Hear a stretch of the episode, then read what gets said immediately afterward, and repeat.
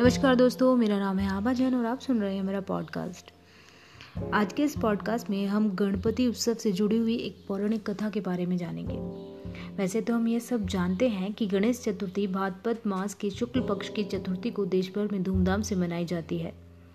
ऐसा माना जाता है कि इस दिन भगवान गणपति का जन्म हुआ था और इसी उपलक्ष्य में पूरे देश में धूमधाम से गणेश चतुर्थी का उत्सव मनाया जाता है, विशेषकर महाराष्ट्र में। गणेश चतुर्थी हम क्यों मनाते हैं? इसके पीछे कई पौराणिक कथाएँ भी हैं। उनमें से एक कथा हम आज आपको बताते हैं। ऐसा कहा जाता है कि पौराणिक काल में एक बार ऋषि वेदव्यास ने महाभारत की रचना के लिए गणेश जी का आह्वान किया और उनसे महाभारत को लिपिबद्ध करने की प्रार्थना की। गणेश जी ने कहा कि मैं जब लिखना प्रारंभ करूँगा तो कलम को रोकूँगा नहीं। यदि कलम रुक गई तो लिखना बंद कर दूँगा। तब व्यास जी ने कहा, प्रभु, आप विद्वानों में अग्रणीय है और मैं एक साधारण ऋषि। किसी श्लोक में त्रुटि हो सकती है। अतः आप बिना समझे और त्रुटि हो तो निवारण करके ही श्लोक को लिपिबद्ध करना। आज के दिन से ही व्यास जी ने श्लोक बोलना और गणेश जी ने महाभारत को लिपिबद्ध करना प्रारंभ किया। उसके दस दिन के पश्चात अनंत चतुर्दशी को लेखन कार्य समाप्त हुआ। इन दस दिनों में गणेश जी एक ही आसन पर बैठकर महाभारत को लिपिबद्ध करते रहे। इस कारण दस दिनों में उनका शरीर जड़वत हो गया और शरीर पर धूल, मिट्टी की परत जमा हो गई। तब दस दिन बाद गणेश जी ने सरस्वती नदी में स्नान कर अपने शरीर पर जमी धूल और मिट्टी को साफ़ किया। जिस दिन गणेश जी ने लिखना आरंभ किया था, उस दिन भाद्रपद के शुक्ल पक्ष की चतुर्थी थी और इसी उपलक्ष्य में हर साल इस तिथि को गणपति की स्थापना की जाती है। दस दिन तक मन, वचन, कर्म और भक्ति भाव से उनकी उपासना करके अनंत चतुर्दशी पर विसर्जित कर दिया जाता है। इस कथा का एक आध्यात्मिक महत्व यह भी है कि हम दस दिन संयम से जीवन व्यतीत करें। दस दिन पश्चात अपने मन और आत्मा पर जुड़ी हुई, जमी हुई वासनाओं की धूल और मिट्टी को प्रतिमा के साथ ही विसर्जित करके एक परिष्कृत और निर्मल मन और आत्मा के रूप को प्राप्त करें। धन्यवाद।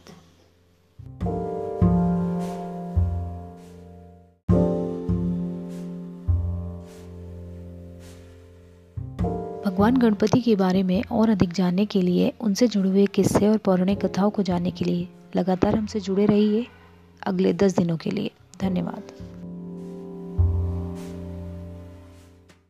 नमस्कार दोस्तों, मेरा नाम है आभा और आप सुन रहे हैं मेरा पॉडकास्ट आज के इस पॉडकास्ट में हम भगवान गणपति की दूसरी पौराणिक कथा के बारे में जानेंगे। एक दिन माता पार्वती ने कैलाश पर्वत पर भगवान शिव जी के सभी अनुयायी का निरीक्षण किया और यह टिप्पणी की कि ये सभी लोग आपके हैं। ये सिर्फ़ आपकी ही बात सुनते हैं प्रभु। ऐसा सच नहीं हो सकता। शिवजी ने उत्तर दिया, पार्वती ने आगे कुछ नहीं कहा, लेकिन उन्हें विश्वास था कि वह सही कह रही हैं।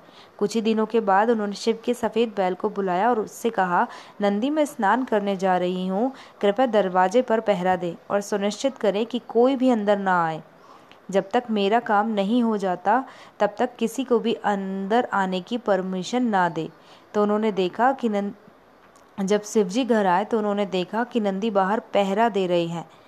कहाँ है पार्वती? उन्होंने पूछा। वह स्नान कर रही है। शिवजी ने सिर हिलाया और अंदर कदम रखने की कोशिश की। लेकिन नंदी ने उन्हें यह कहते हुए रोक दिया कि माता ने मुझे आदेश दिया है कि जब तक वह तैयार न हो जाए, किसी को भी अंदर न आने दे। ऐसा कैसे हो सकता है नंदी? यह तो मेरा घर है और मैं तुम्हारा स्वामी। मैं अपनी मर्ज़ी से अंदर भी आ सकता हूँ और बाहर भी जा सकता हूँ। उनकी बात सुनकर नंदी एक तरफ़ चले गए और शिव को प्रवेश करने की अनुमति दी। जब पार्वती ने शिव को देखा तो उन्होंने महसूस किया कि नंदी अपने गुरु के प्रति अधिक वफादार थे। वह उदासी से भर गई, क्योंकि वह किसी ऐसे व्यक्ति को चाहती थी, जो उनके प्रति उतना ही वफादार रहे, बिना किसी सवाल के उनके निर्देशों का पालन करे। अगली बार पार्वती किसी और पर निर्भर होने के बजाय स्नान करना चाहती थी। अपने दरवाजे की रक्षा के लिए उन्होंने नए व्यक्ति को बनाने का फैसला किया। उन्होंने कुछ मिट्टी ली और एक नए लड़के की मूर्ति बनाई और उसमें प्राण फूक दिए और उसका नाम रखा उन्होंने गणेश। जैसे ही गणेश जी जीवित हुए, उन्होंने प्रणाम किया और कहा, माँ, मैं यहाँ किस लिए आया हूँ? मुझे बताओ, मैं आपकी क्या मदद कर सकता हूँ? पार्वती ने धीरे से कहा, मेरे बच्चे, मैं स्नान करने जा रही हूँ। कृपा किसी को भी अंदर आने की अनुमति ना दें। जब तक मेरा काम पूरा ना हो जाए, तब तक कोई घर के भीतर ना आए। कुछ समय बीत गया और शिवजी घर आ गए। वहाँ छोटे बच्चे को देखकर हैरान हो गए। उन्होंने देखा, वह लड़का घर के बाहर पहरा दे रहा है। अरे छोटे, तुम कौन हो? आपके माता पिता कहाँ हैं और आप यहाँ क्यों खड़े हैं? लड़के ने साहसपूर्वक उत्तर दिया, मेरा नाम गणेश है और मैं पार्वती का पुत्र हूँ शिव को उनकी बात पर विश्वास नहीं हुआ। एक तरफ़ हटो और मुझे प्रवेश करने दो, उन्होंने कहा। नहीं, मैं ऐसा नहीं कर सकता। मुझे अपनी माँ की आज्ञा का पालन करना पड़ेगा। कृपया यहाँ प्रतीक्षा करें अरे नादान बालक, क्या तुम नहीं जानते कि मैं कौन हूँ? मैं शिव हूँ और यह मेरा घर है और तुम मुझे अपने घर में प्रवेश करने से नहीं रोक सकते। लेकिन गणेश ने उनकी बातों के आगे हार मानना स्वीकार नहीं किया और फिर से दोहराया, मुझे क्षमा करे, लेकिन मैं आपको तब तक अंदर जाने नहीं दे सकता जब तक कि मेरी माँ यह नहीं कहती कि यहाँ आ जाओ। गणेश की प्रतिक्रिया ने शिव को बहुत चिढ़ा दिया। उसने उनके साथ फिर से तर्क करने की कोशिश की, लेकिन गणेश ने किसी की बात नहीं सुनी। अंत में शिव ने अपना आपा खो दिया और एक ही झटके में अपने त्रिशूल से गणेश का सिर काट दिया। प्रहार इतना तेज था कि सिर सीधा हिमालय से कहीं गिर गया और इतना शोर सुनकर पार्वती बाहर दौड़ी दौड़ी आई। लेकिन तब तक बहुत देर हो चुकी थी। उनके बच्चे का सिरहीन शरीर उनके सामने सफ़ेद बर्फीली ज़मीन पर पड़ा था। पार्वती मायूस होकर रो पड़ी और क्रोध में कहा, यह मेरा पुत्र है। मेरे प्यारे बच्चे, ऐसा करने की हिम्मत किसने की? तब तक शिव को अपनी मूर्खता का एहसास हो चुका था। वह जो कुछ भी करने के लिए बेहद पछता महसूस कर रहे थे। उन्होंने पार्वती को ये कहते हुए सांत्वना देने का प्रयास किया कि मैंने बहुत बड़ी गलती की है। मैंने यह नहीं जान पाया कि इसे तुमने बनाया है। मुझे लगा वह मुझसे झूठ कह रहा है। कृपा मुझे क्षमा करे। मैं उसे पुनर्जीवित करने के लिए हर संभव प्रयास करूँगा। हालाँकि उनका चेहरा आँसू से लदा हुआ था, फिर भी पार्वती ने गणेश की ओर देखा और चुपचाप सिर हिला दिया। तब शिव ने नंदी को उत्तर की ओर जाने को और लड़के का सिर खोजने का निर्देश दिया। नंदी ने हर जगह सिर की तलाश की, लेकिन व्यर्थ। वह शिव के पास लौट आए और कहा, महाराज, सिर कहीं भी नहीं है। मुझे क्या करना चाहिए? फिर से कोशिश करो नंदी, शिव ने ज़ोर देकर कहा। अगर आप किसी को भी अपनी माँ के विपरीत दिशा में सोता हुआ पाए, पाओगे तो उनका सिर काटकर यहाँ ले आओ। नंदी अपने गुरु के आदेश का पालन करने के लिए दौड़ पड़े। उन्होंने आखिरकार एक हाथी के बच्चे को देखा, जो अपनी माँ के विपरीत दिशा में सिर करके सोया हुआ था। एक पल की झिझक किए बिना नंदी ने उसे काट कर वापस ले आया। शिव प्रसन्न हुए और उन्होंने अपने जीवन के बहाल करते हुए सिर को गणेश के शरीर पर जोड़ दिया और लड़के को अपना मान लिया। और इस प्रकार गणेश को एक नया मुख, यानी कि एक हाथी का मुख मिल गया। धन्यवाद। नमस्कार दोस्तों, आज हम सुनते हैं गणपति की तीसरी कथा। गणेश अब अपने माता पिता दोनों के प्रति बहुत ही समर्पित बालक थे। एक दिन शिव और पार्वती अपने दोनों पुत्रों को बुलाते हैं। दोनों पुत्र यानी कि गणेश और कार्तिकेय और कहते हैं, चलो एक मुकाबला करते हैं। आप दोनों में से जो भी इस ब्रह्मांड का सबसे कम समय में एक परिक्रमा पूर्ण पूर्ण कर लेगा, उसे हम उपहार स्वरूप ज्ञान का फल देंगे। कार्तिकेय तुरंत अपने मोर पर सवार हो गए और चारों ओर अपनी यात्रा शुरू कर दी। दूसरी ओर गणेश जी बिल्कुल निश्चिंत ही वहाँ पर खड़े रहे और इधर उधर खेलते रहे। जब शिव पार्वती ने यह देखा तो उनके साथ उनको बुलाया और कहा, पुत्र, यह तुम क्या कर रहे हो? तुम्हारा भाई अब तक पूरी दुनिया में आधा चक्कर लगा चुका होगा और आप निश्चिंत रूप से इस दौड़ में हार जाएँगे। गणेश जी ने अपनी माता पिता की ओर बहुत ही मुस्कुराते हुए देखा और कहा, माँ, कोई बात नहीं। मेरे लिए तो पूरी दुनिया ही आप हो। मेरा यह पूरा जीवन आप ही को समर्पित है। अगर मैं आपका एक चक्कर, एक परिक्रमा पूर्ण कर लूँ तो मेरी यह यात्रा पूरी हो जाएगी। और इतना कहते ही उन्होंने शिव और पार्वती का एक परिक्रमा की और उस शर्त को जीत लिया। शिव पार्वती बहुत ही खुश हुए और मुस्कुराते हुए कहा, यह फल अब आपका हुआ। शिव जी कहते हैं, आप बहुत ही बुद्धिमान बालक हैं गणेश। आपके पास हमारा आशीर्वाद हमेशा रहेगा। और आज के बाद से तुम ज्ञान के देवता के रूप में जाने जाओगे। जब कभी भी भविष्य में कोई भी पूजा होगी या कोई भी हमारी पूजा करेगा तो सबसे पहले वह आपकी पूजा करेगा। इतना कहकर शिव और पार्वती वहाँ से चले गए। धन्यवाद। नमस्कार दोस्तों, आज के इस एपिसोड में हम भगवान गणेश जी की चौथी कथा के बारे में जानेंगे। इंद्र के सभा के एक राजकीय संगीतकार थे। जिनका नाम था क्रौचा वो बहुत ही चपल और चालाक थे। एक दिन उन्हें सभा में जाने के लिए बहुत देर हो रही थी और वह जल्दी जल्दी चले जा रहे थे। दुर्भाग्य से उन्होंने जल्दबाजी में अपना एक कदम एक बूढ़े ऋषि के पैर के ऊपर रख दिया। उन ऋषि का नाम वामदेव था। उन्होंने रौश और दर्द से पीड़ित होने की वजह से क्रौचा को श्राप दे दिया। आप एक चूहे, यानी कि मूषक में बदल जाएँ। बेचारा क्रॉन्च तुरंत ही एक जंगली मूषक में बदल गया और चूहा बनकर जंगलों में रहने लगा। लेकिन यहाँ पर भी उनकी चपलता कम नहीं हुई। चूहा बनकर उन्होंने बहुत से लोगों को परेशान किया। कभी किसानों के खेत में जाकर, कभी उनके घर में घुसकर उनके अनाज को खराब किया, कभी आश्रमों में जाकर उनके भोजन को नष्ट कर दिया। जब लोगों की परेशानियाँ उस चूहे की वजह से बढ़ती गई तो उन्होंने गणेश जी से अपनी इस समस्या का निवारण करने को कहा। गणेश जी ने उनकी पुकार सुनी और सहायता करने की सोची। उन्होंने पाशा, यानी कि एक जाल, चूहे की ओर फेंका। लेकिन क्रौचा अपनी चपलता की वजह से वहाँ से बच निकले।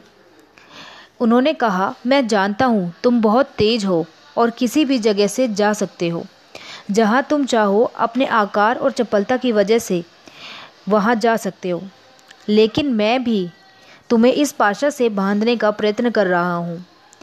और फिर तुम किसी को भी परेशान नहीं कर पाओगे। इतना कहकर गणेश जी दृढ़ निश्चयी हुए और उन्होंने अपनी रस्सी को समा, समायोजित किया। उन्होंने ध्यान से चूहे पर निशाना साधा और इस बार उसे पकड़ लिया। फंदा बहुत कसा हुआ था कि क्रौचा वहाँ से भाग नहीं पाए और उस पाशा के अंदर कैद हो गए। क्रौचा ने गणेश जी से विनती की, भगवान, मैं अपनी गलती समझता हूँ और आगे से मैं किसी को भी परेशान नहीं करूँगा। अब आपसे यह प्रार्थना भी करता हूँ कि आप मुझे अपना वाहन बना ले। जब कहीं भी लोगों को आपकी ज़रूरत होगी, मैं तुरंत ही आपको वहाँ ले चलूँगा और इस तरह मैं आपकी ही तरह पूजनीय बनूँगा। गणेश जी अपने भारी भरकम मटके जैसे पेट को दिखाकर पूछते हैं, क्या तुम मेरा वज़न सहन कर पाओगे? पाशा बोला, क्रौचा बोला, मुझे इसमें कोई भी समस्या नहीं है। मैं अपने आकार को आपके अनुसार बढ़ा लूँगा। और गणेश जी राज़ी हो गए। इस प्रकार क्रौचा गणेश जी का प्राथमिक वाहन बने, जो कि उन्हें आगे बढ़ने और अपने भक्तों की बाधाओं को दूर करने में सहायक बने। धन्यवाद। नमस्कार दोस्तों, मेरा नाम है आभा और आप सुन रहे हैं इस सीरीज़ में गणपति से रिलेटेड बहुत ही रोचक और मज़ेदार किस्से। आज के इस कथा में हम जानेंगे क्यों भगवान गणपति को दुर्गा घास बहुत पसंद है। क्यों ऐसा कहा जाता है कि भगवान गणपति की पूजा अर्चना के समय दुर्गा घास ज़रूर रखनी चाहिए। तो चलिए इस कथा को शुरू करते हैं। बहुत समय पहले की बात है। एक अग्नि उत्सर्जक असुर रहता था, जिसका नाम था अनलासुर वह जहाँ भी जाता था, आग भड़क उठती थी और अनलासुर ने इस महान शक्ति का लाभ उठाया और उसका उपयोग लोगों को पीड़ा पहुँचाने के लिए किया और आगे जाकर यही उसके विनाश का कारण भी बनी। जब उसका अत्याचार लोगों पर बढ़ता ही गया, लोग बेकाबू होकर मदद के लिए यहाँ वहाँ दौड़ने लगे और फिर उन्होंने मदद के लिए गणेश जी की ओर रुख किया। गणेश जी ने कहा, चिंता मत करो, निश्चिंत रहो, मैं उसे देख लूँगा। इतना कहकर गणेश जी ने अनलासुर को ढूँढने के लिए चले गए। जब अनलासुर ने गणेश को देखा तो उन्होंने उसे निगलने की कोशिश की, लेकिन गणेश ने अपने शरीर को बढ़ा लिया। इतना बढ़ाया इतना बढ़ाया, जब तक कि वह इतना बड़ा न हो सके कि उस दुष्टात्मा को निगल सके। फिर गणपति ने उस असुर को अपने कंठ के नीचे उतरकर उनके पेट में समा नियोजित कर लिया। सभी ने अनलासुर के अंत का जश्न मनाया। लेकिन दुर्भाग्य से गणेश जल्द ही बहुत ज़्यादा पीड़े को सहन करने लगे। उन्हें बहुत ही कष्ट होने लगा। अनलासुर उनके पेट के अंदर कहर ढाने के लिए आपका इस्तेमाल कर रहा था। अपने पुत्र की इस हालत को देखकर शिवजी ने गणेश के पेट पर एक नाक छोड़ दिया। नाक की विशेष शक्तियों का गणेश पर शीतलन प्रभाव होना था, लेकिन यह किसी का कोई काम नहीं कर रहा था। दर्द बना रहा, कम होने का नाम ही नहीं ले रहा था। तब विष्णु ने आकर पेट पर कमल का फूल भी रखा, पर इससे भी कुछ नहीं हुआ। इसके बाद गंगा नदी आई और गणेश के धड़ के नीचे बहने लगी। ब्रह्मा ने उन्हें अमरता का अमृत दिया और वायु पवनों के स्वामी गणेश के पेट पर ठंडी हवा फूकने लगे। पर इन सब का भी कोई विशेष असर गणेश की ऊपर नहीं हुआ। उनका कष्ट कम ही नहीं हो रहा था। हिमालय ने बेचारे गणेश के पेट पर अपना ठंडा हाथ रखा। पर इससे कुछ क्षण तो मदद मिली, लेकिन ज़्यादा देर तक यह भी कारागार नहीं हो सका। सभी चकित थे कि ऐसा कैसे संभव है। दूर दूर से ऋषिगण आए। गणेश की सहायता करने की उम्मीद लेकर और उनके साथ बहुत सारी चर्चाएँ की गई।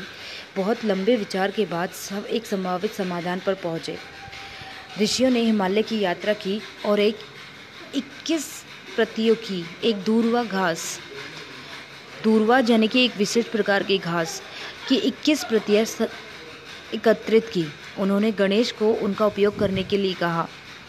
गणेश को यह करने में कोई एतराज़ नहीं था, क्योंकि वह बस इतना चाहते थे ये पेट की जो भयानक दर्द है, उससे राहत मिल जाए। और एक बार कहते ही उन्होंने उस दूरवा घास को खा लिया। शक्तिशाली दूरवा जैसे ही पेट के अंदर पहुँचे, उसने अनलासुर को मार डाला। गणेश की परेशानियाँ समाप्त हो गई और उनका पेट का कष्ट खत्म हो गया। उस दिन के बाद से गणेश को दुर्वा घास बहुत पसंद थी और लोग इसका उपयोग करने लगे। जब भी उनकी पूजा अर्चना की जाती है तो उनको भेंट स्वरूप यह घास चढ़ाई जाती है। धन्यवाद। नमस्कार दोस्तों, इस सीरीज़ में आप सुन रहे हैं भगवान गणेश जी से जुड़ी हुई रोचक और रहस्यमय कहानियाँ। तो आज के इस एपिसोड में हम सुनते हैं गजासुर की कहानी।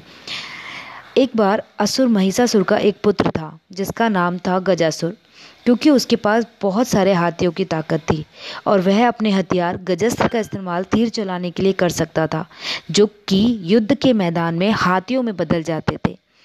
और गजासुर को एक वरदान यह भी प्राप्त था कि वह उस किसी भी प्राणी के द्वारा नहीं मारा जा सकता जिसके मन में कोई भी इच्छा हो।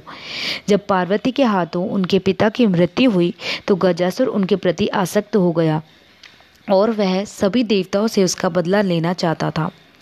भयभीत देवताओं ने शिव से इसके लिए सहायता मांगी। शिव एक ऐसे भगवान जिनके मन में कभी कोई इच्छा नहीं है। उन्होंने सभी देवताओं को सांत्वना दी, कहा कि चिंता मत करो, मैं उसे हरा दूँगा। शिव और कार्तिकेय युद्ध के लिए तैयार हुए। उनको स्वर्गीय सेना का सेनापति बनाया गया। जब गजासुर ने इस बारे में सुना तो वह अपने सलाहकारों के साथ बैठकर कोई रास्ता निकालने लगा, जिससे कि वह शिवजी को हरा सके और अपनी रक्षा कर सके। अंत में उसे एक रास्ता सूझा। उसने कहा, युद्ध से पहले भगवान गणेश से प्रार्थना करनी चाहिए, जिससे कि गणेश भगवान युद्ध में उसकी मदद करने के लिए तैयार हो जाए और उसकी जीत निश्चित हो जाए। तो गजासुर ने भगवान गणपति के आशीर्वाद प्राप्त करने के लिए एक महान तपस्या शुरू की, जो कि उनकी विजय सुनिश्चित करे। गणेश जल्द ही उसके सामने प्रकट हुए और कहा, मेरे पिता ने फैसला किया है, आपको हराएँ और कोई भी आपको मौत से नहीं बचा सकता। लेकिन मैं केवल एक तरह से आपकी मदद कर सकता हूँ। जिस क्षण उनका बाण आपके शरीर को छुएगा, आपका सारा ज्ञान समाप्त हो जाएगा और आपको अपने भीतर शाश्वत ज्ञान का एहसास होगा। मैं आपका पतन नहीं रोक सकता हूँ। लेकिन मैं आपको यह वरदान दे, देने का वादा करता हूँ। आप निश्चिंत रहे। आप प्रभु के ज्ञान में सुरक्षित मरेंगे। इतना कहकर गणेश जी वहाँ से गायब हो जाते हैं। गजासुर और शिव के बीच युद्ध शुरू होता है। यह एक बहुत ही भयंकर और बड़ा युद्ध था। गजासुर को अपने सभी हथियारों का उपयोग करता है। जब उसने वरुण अस्त्र, यानी कि जल हथियार का प्रयोग किया तो शिव के सिर पर गंगा नदी जो कि भगवान के बालों में रहती है, निवास करती हैं, भगवान के पैर धोने के लिए वहाँ से बह निकली। जब गजासुर ने अग्नि अस्त्र का प्रयोग किया तो गंगा ने उस आग को भी बुझा दिया। यहाँ तक कि शूल अस्त्र यानी कि कुल्हाड़ी, जब शिव के त्रिशूल में आकर मिला तो वह भी जलकर राख हो गया और दूसरी तरफ़ त्रिशूल को इससे कोई प्रभाव नहीं पड़ा। उस वायु ने उस राख को हर जगह फैला दिया। अंतिम प्रयास के रूप में गजासुर ने गजस्त्र का उपयोग किया। युद्ध के मैदान में हज़ारों हाथी दिखाई दिए, लेकिन जिस क्षण उन्होंने शिव के साथ गणेश को देखा, वे झुक गए और उन्होंने स्वेच्छा से आत्मसमर्पण कर दिया। अब शिव ने निश्चय किया कि यह लड़ाई समाप्त करने का समय आ गया है। उन्होंने वरुण अस्त्र का प्रयोग किया। तब गजासुर ने अपनी आँखें बंद कर ली और यह वरुण अस्त्र उसके शरीर में छेद कर गया। अब जब उसने फिर से आके खोली, तब उसने शिव को उनके वास्तविक रूप में देखा। अपने दुश्मन के रूप में नहीं, अपितु सच्चे भगवान के स्वरूप में। उसने देखा उनकी सुंदर नीली त्वचा अंध्र चंद्राकार जो उनके सिर पर सुशोभित कर रहा था, उनके बालों में देवी गंगा को। गजासुर ने देखा रुद्राक्ष माला उनके माथे के बीच में तीसरा नेत्र, एक हाथ में त्रिशूल और दूसरे में डमरू। साथ में उन्होंने माता पार्वती को शिव के बगल में खड़ा हुआ देखा, जो उन्हें देखकर मुस्कुरा रही थी। गजासुर को अंत में एहसास हुआ कि उसने एक गंभीर गलती की है, लेकिन वह खुश था कि मरने से पहले भगवान को इतने स्पष्ट रूप में देखा था। वह जानता था कि उसका अंत निकट है तो उसने पंचाक्षरी मंत्र ओम नमः शिवाय का बार बार जप करना शुरू कर दिया। शिव उसके पास पहुँचे और कहा, गजासुर मेरे पास तुम्हें मारने के अलावा कोई चारा नहीं था। हाँ पर अगर आपकी कोई इच्छा बाकी है तो मैं वह पूरी कर सकता हूँ। गजासुर ने कहा, अब जब मैं सच्चाई देख पा रहा हूँ तो मैं आपके हाथों से मरकर खुश हूँ। मैं एक हाथी का रूप में मरना चाहता हूँ, और मैं आपसे यह विनती करता हूँ, मेरे जाने के बाद आपका शरीर मेरे हाथी की खाल का उपयोग करे। इस तरह मैं सदा आपके साथ रह सकता हूँ। शिव मुस्कुराए और उसकी बात को मान गए। इसीलिए कभी कभी शिव हाथी की खाल पहनते हैं। गजासुर के साथ महान युद्ध जिस दौरान गंगा नदी शिव के सिर से उतरी थी, वह पवित्र स्थान काशी है और इस प्रकार काशी प्रसिद्ध हो गई। शिव विश्वनाथ और गजाधर के नाम से जाने गए। धन्यवाद। नमस्कार दोस्तों, आप सुन रहे हैं गणपति की सीरीज़ और आज की सीरीज़ में आप सुनेंगे गोकर्णा की कहानी, जो कि रावण और गणपति से जुड़ी हुई है। तो चलिए इस कथा को शुरू करते हैं। एक बार रावण ने बहुत ही गहन साधना की और शिवजी से अमरता का वरदान मांगा। शिवजी ने उसे समझाने का प्रयास किया, पर वह अपनी जिद पर ही अड़ा रहा। फिर स्वयं भगवान शिव ने उसे एक ज्योतिर्लिंग दिया और कहा इसे अपनी लंका में स्थापित करना, जिससे तुम्हें कभी भी ना मरने का वरदान मिलेगा। पर शर्त यह है कि वहाँ पहुँचने तक तुम्हें इसे अपने हाथ में ही रखना पड़ेगा। और साथ में शिव ने उसे यह चेतावनी भी दी कि जैसे ही तुम इसे ज़मीन पर रखोगे, या यह ज्योतिर्लिंग ज़मीन को छुएगा तो वह हमेशा ज़मीन में ही स्थापित हो जाएगा और तुम्हारा अमरतत्व का वरदान चला जाएगा। रावण ने भगवान शिव जी की इस चेतावनी को ध्यान से सुना और ज्योतिर्लिंग को अपने साथ लेकर कैलाश से लंका की ओर रवाना हो गए। उन्होंने रास्ते में अपनी सारी सारी बेसिक इच्छाओं, जैसे कि खाना या पानी, सारी इच्छाओं पर नियंत्रण कर लिया। यहाँ तक कि किसी के पुकारे जाने पर भी ध्यान नहीं दिया। कैलाश से लगभग 4000 किलोमीटर दूरी तय करने के बाद उन्हें बहुत ही कमज़ोरी का महसूस कमज़ोरी महसूस हुई। उन्होंने सोचा, क्यों ना कुछ क्षण रुक के आराम कर लिया जाए, जिससे कि आगे का रास्ता आराम से तय किया जा सके। हालाँकि वे अभी भी शिवजी की दी हुई चेतावनी को ध्यान में रखे हुए थे और ज्योतिर्लिंग को नीचे छोड़ने का जोखिम नहीं उठाना चाहते थे, और इसीलिए उन्होंने अब तक ज्योतिर्लिंग को नीचे नहीं रखा था। फिर वहाँ एक मासूम सा दिखने वाला चरवाहे का लड़का आया। रावण ने सोचा, क्यों ना मैं इसकी मदद ले लूँ? रावण ने उसे बुलाया और कहा, यदि आप इस ज्योतिर्लिंग को एक क्षण के लिए पकड़े रखते हैं तो मैं आपको मोतियों का हार दूँगा। बस इसे पकड़े रखना, इसे नीचे मत रखना। लड़का राज़ी हो गया। रावण ने अपनी शंका का समाधान करने के लिए लड़के से फिर पूछा, समझ गए ना? लड़के ने कहा, समझ गया। और खुद को शांत करने के लिए रावण एक क्षण के लिए वहाँ बैठा। तभी उसने एक पुकार सुनी और वह उस पुकार की दिशा में देखने लगा। उसी क्षण उस लड़के ने उस ज्योतिर्लिंग को ज़मीन में स्थापित कर दिया। जैसे ही रावण वापस घूमा तो उसने क्या देखा? ज्योतिर्लिंग ज़मीन में रखा हुआ है और चेतावनी के अनुसार वह पृथ्वी में स्थापित हो गया। रावण यह सब देखकर चौंक गया। उसने जैसे ही ऊपर देखा तो देखा चरवाहा के लड़के के स्थान पर वहाँ गणपति थे। रावण को बहुत ही गुस्सा आया और उसने गणपति के ऊपर बहुत ही ज़ोर से प्रहार किया और उसी प्रहार की वजह से गणपति का सर फट गया। अब ऐसा गणपति ने शिवजी की इच्छा के अनुसार ही किया था, क्योंकि शिवजी नहीं चाहते थे रावण ज्योतिर्लिंग को लंका लेकर जाए, क्योंकि अगर वह ऐसा करता तो पूरी पृथ्वी का ही विनाश हो जाता और वह सर्वोत्तम मानव बन जाता। रावण ने उस ज्योतिर्लिंग को खींचने का बहुत ही प्रयास किया, लेकिन चेतावनी के अनुसार वह वहाँ स्थापित हो चुका था। वह बाहर तो नहीं निकला, लेकिन उसके खींचने की वजह से उस ज्योतिर्लिंग का आकार बदल गया और वह एक गाय के कान जैसा दिखने लगा और इसी वजह से उस स्थान का नाम पड़ा गोकर्ण, यानी कि गाय का कान। अगर आज आप गोकर्ण भी जाएँगे तो वहाँ आपको एक चट्टान में छोटा सा छेद दिखाई देगा, जिसमें आपको ज्योतिर्लिंग के होने का एहसास होगा।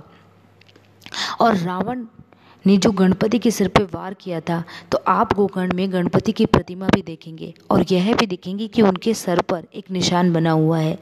जब भी आप कभी गोकर्ण जाएँ तो इन बातों का ज़रूर ध्यान रखिएगा। धन्यवाद। नमस्कार दोस्तों, आप सुन रहे हैं गणपति की सीरीज़ और आज के सीरीज़ में हम सुनेंगे धन के देवता, कुबेर के अभिमान कैसे गणपति भगवान चकनाचूर कर देते हैं और इसी में आगे एक और कथा जिसमें भगवान गणपति चंद्रमा को श्राप देते हैं। तो चलिए इस कथा को शुरू करते हैं। एक बार की बात है, धन के देवता कुबेर को अपने ऊपर घमंड हो गया कि वो दुनिया का सबसे अमीर देवता है। अपने धन का वैभव दिखाने के लिए उन्होंने एक बहुत ही शानदार भोज का आमंत्रण रखा और सारे देवताओं को उसमें आमंत्रित किया।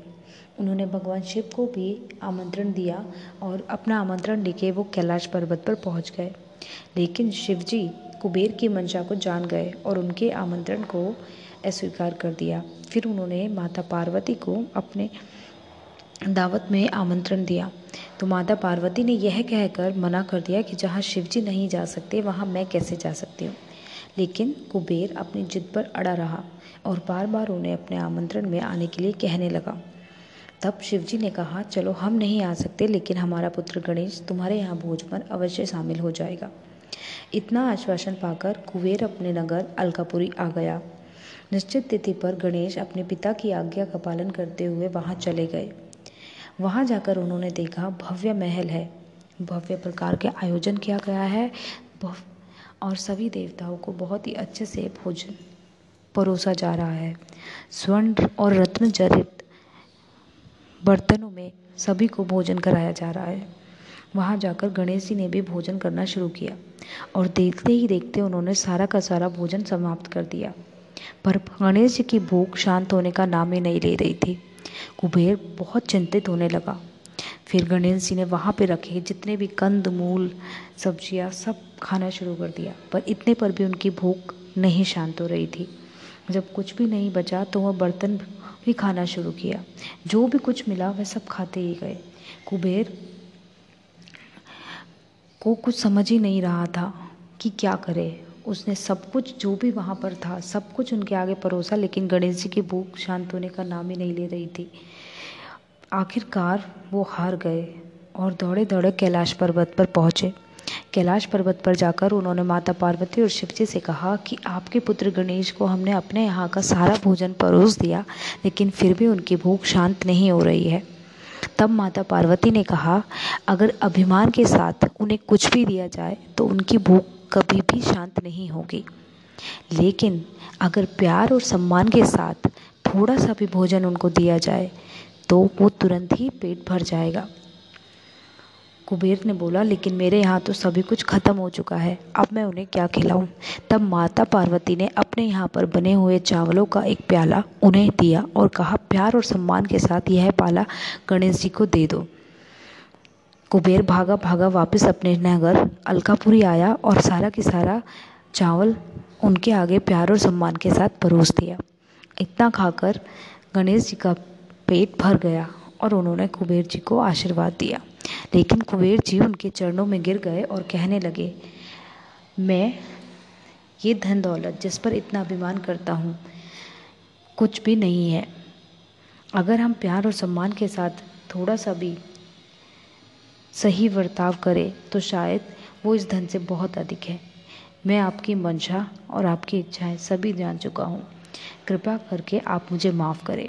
गणेश जी ने कहा, बस आपको यही बताना था कि जो काम प्यार और सम्मान से किया जा सकता है, उसके लिए इतने दिखावे की कोई आवश्यकता नहीं है। इतना कहकर गणेश जी वहाँ से चल दिए। अब क्योंकि गणेश जी ने बहुत ज़्यादा खा लिया था तो उनका संतुलन अपने मूषक के ऊपर नहीं बैठ पा रहा था। कभी वो दाएँ गिर जाते, कभी बाएँ गिर जाते और लुढ़कते बुढ़कते वो अपने कैलाश की ओर जा ही रहे थे। लेकिन रास्ते में जाते जाते एकदम से मूसक का बैलेंस नहीं बना और वो धड़ाम से फिर गिर गए।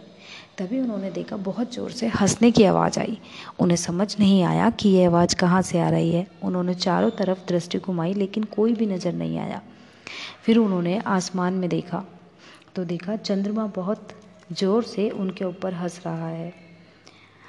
उन्होंने चंद्रमा को बोला तुम हमारी मदद करने के बजाय वहाँ इतने दूर से हंस रहे हो। क्या आपको शर्म नहीं आती? तो चंद्रदेव ने कहा, आप इतना खाते ही क्यों हो कि आपसे संभल कर चला भी ना जाए? गणपति को उनकी बात सुनकर बहुत गुस्सा आया।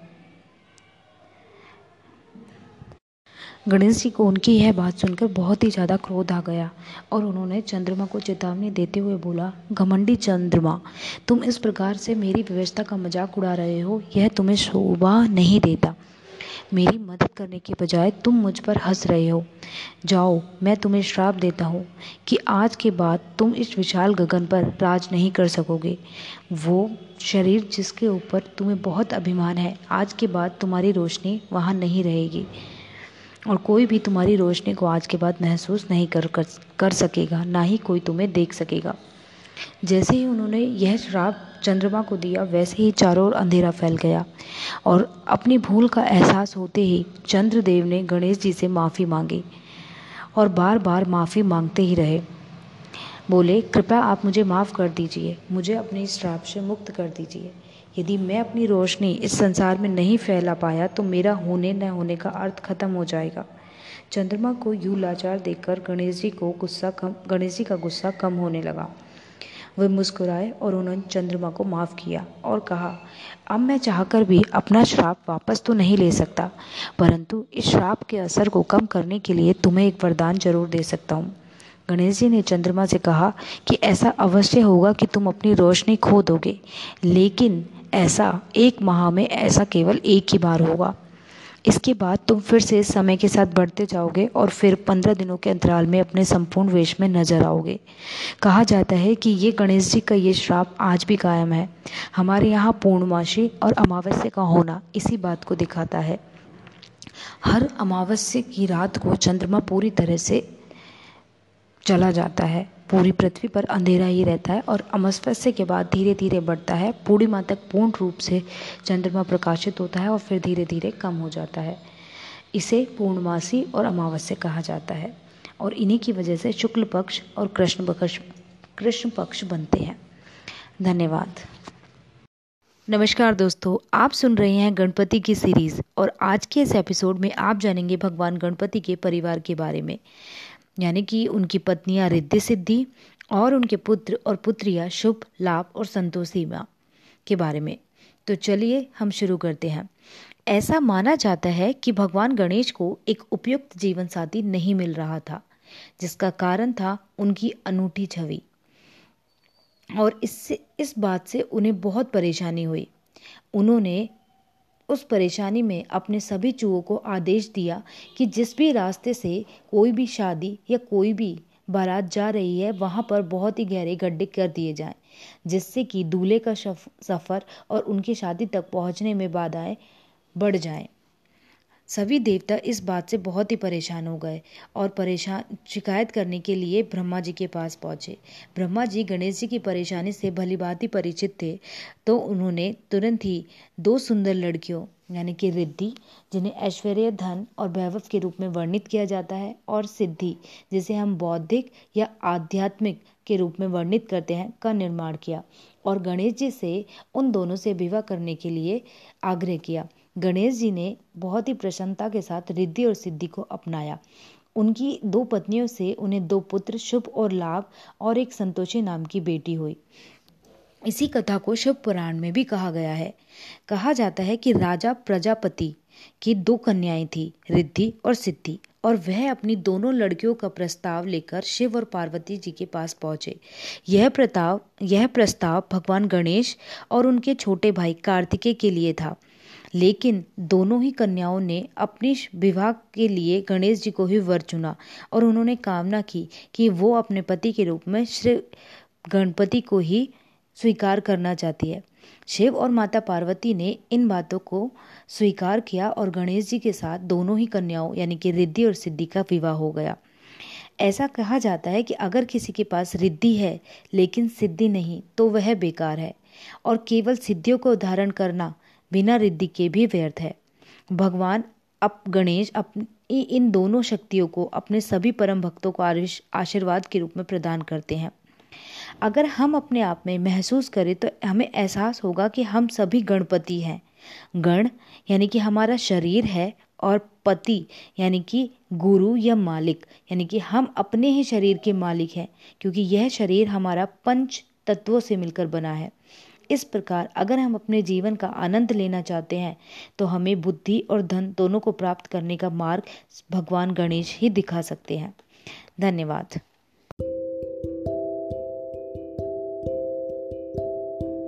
नमस्कार दोस्तों, आप सुन रहे हैं गणपति की सीरीज़ और आज के सीरीज़ में हम जानेंगे कि क्यों भगवान गणेश जी को हम एक दंत भी कहते हैं। भगवान गणेश को प्रथम पूज्य माना गया है और ऐसा इसलिए है क्योंकि वो ज्ञान के देवता हैं। सभी देवताओं में वो सबसे पहले पूजे जाते हैं। हमारे भारतीय संस्कृति में कोई भी बड़ा पूजा पाठ हो, कोई भी शादी हो, सबसे पहले भगवान गणेश का ही आवाहन किया जाता है। उन्हें अन्य नाम से भी जाना जाता है। एक दंत, विघ्नहर्ता, लंबोदर और ना जाने किन किन नामों से वो विख्यात है। वहीं दूसरी ओर है भगवान परशुराम। परशु यानी पराक्रम का प्रतीक, और राम, यानी कि सत्य और सनातन का पर्याय। इस प्रकार परशु, परशुराम का अर्थ हुआ पराक्रम के कारक और सत्य के धारक। पुराणों में इन दोनों देवताओं के बीच युद्ध का प्रसंग आया है। हाँ आगे हम जानते हैं कि आखिर इसका कारण क्या था। ब्रह्मावैत पुराण के अनुसार एक बार भगवान परशुराम अपने इष्ट भगवान शंकर के दर्शन के लिए कैलाश जाते हैं।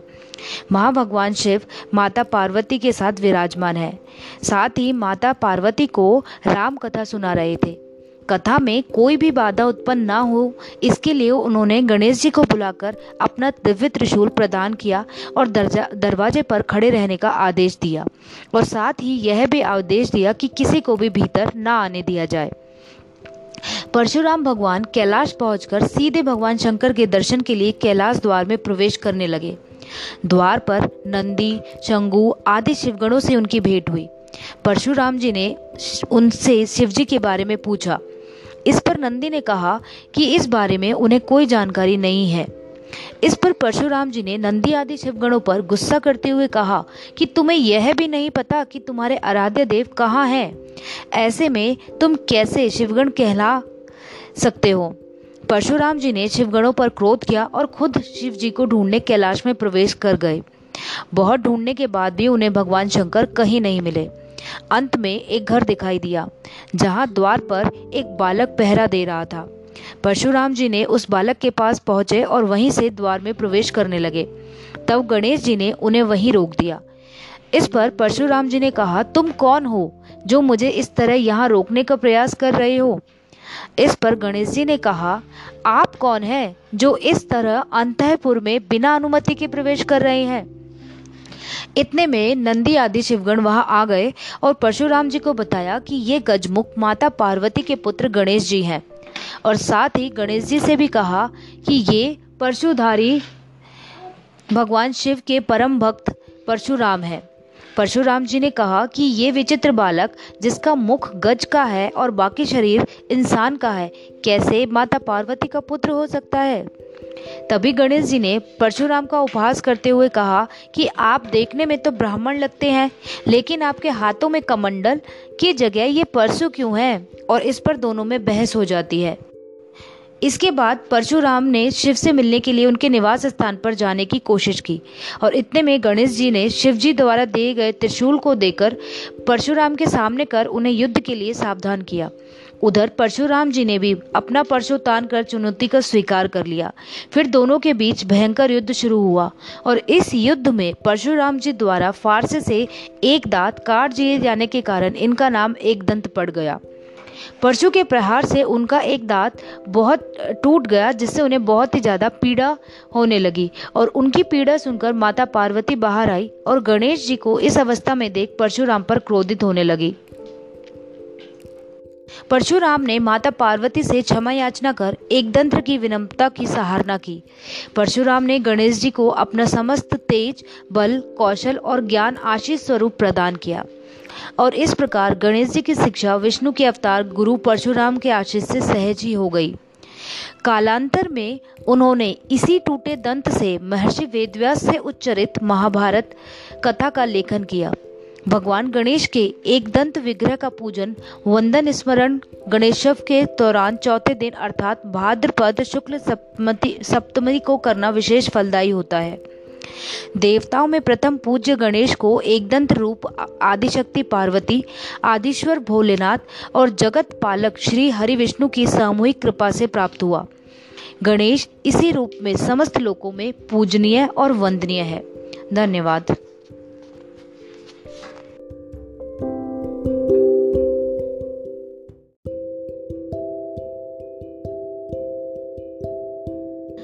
इस प्रकार हमारी गणपति की सीरीज़ यहीं समाप्त करते हैं। उम्मीद करते हैं कि आपको गणपति की ये दस कथाएँ इस सीरीज़ में पसंद आई होगी।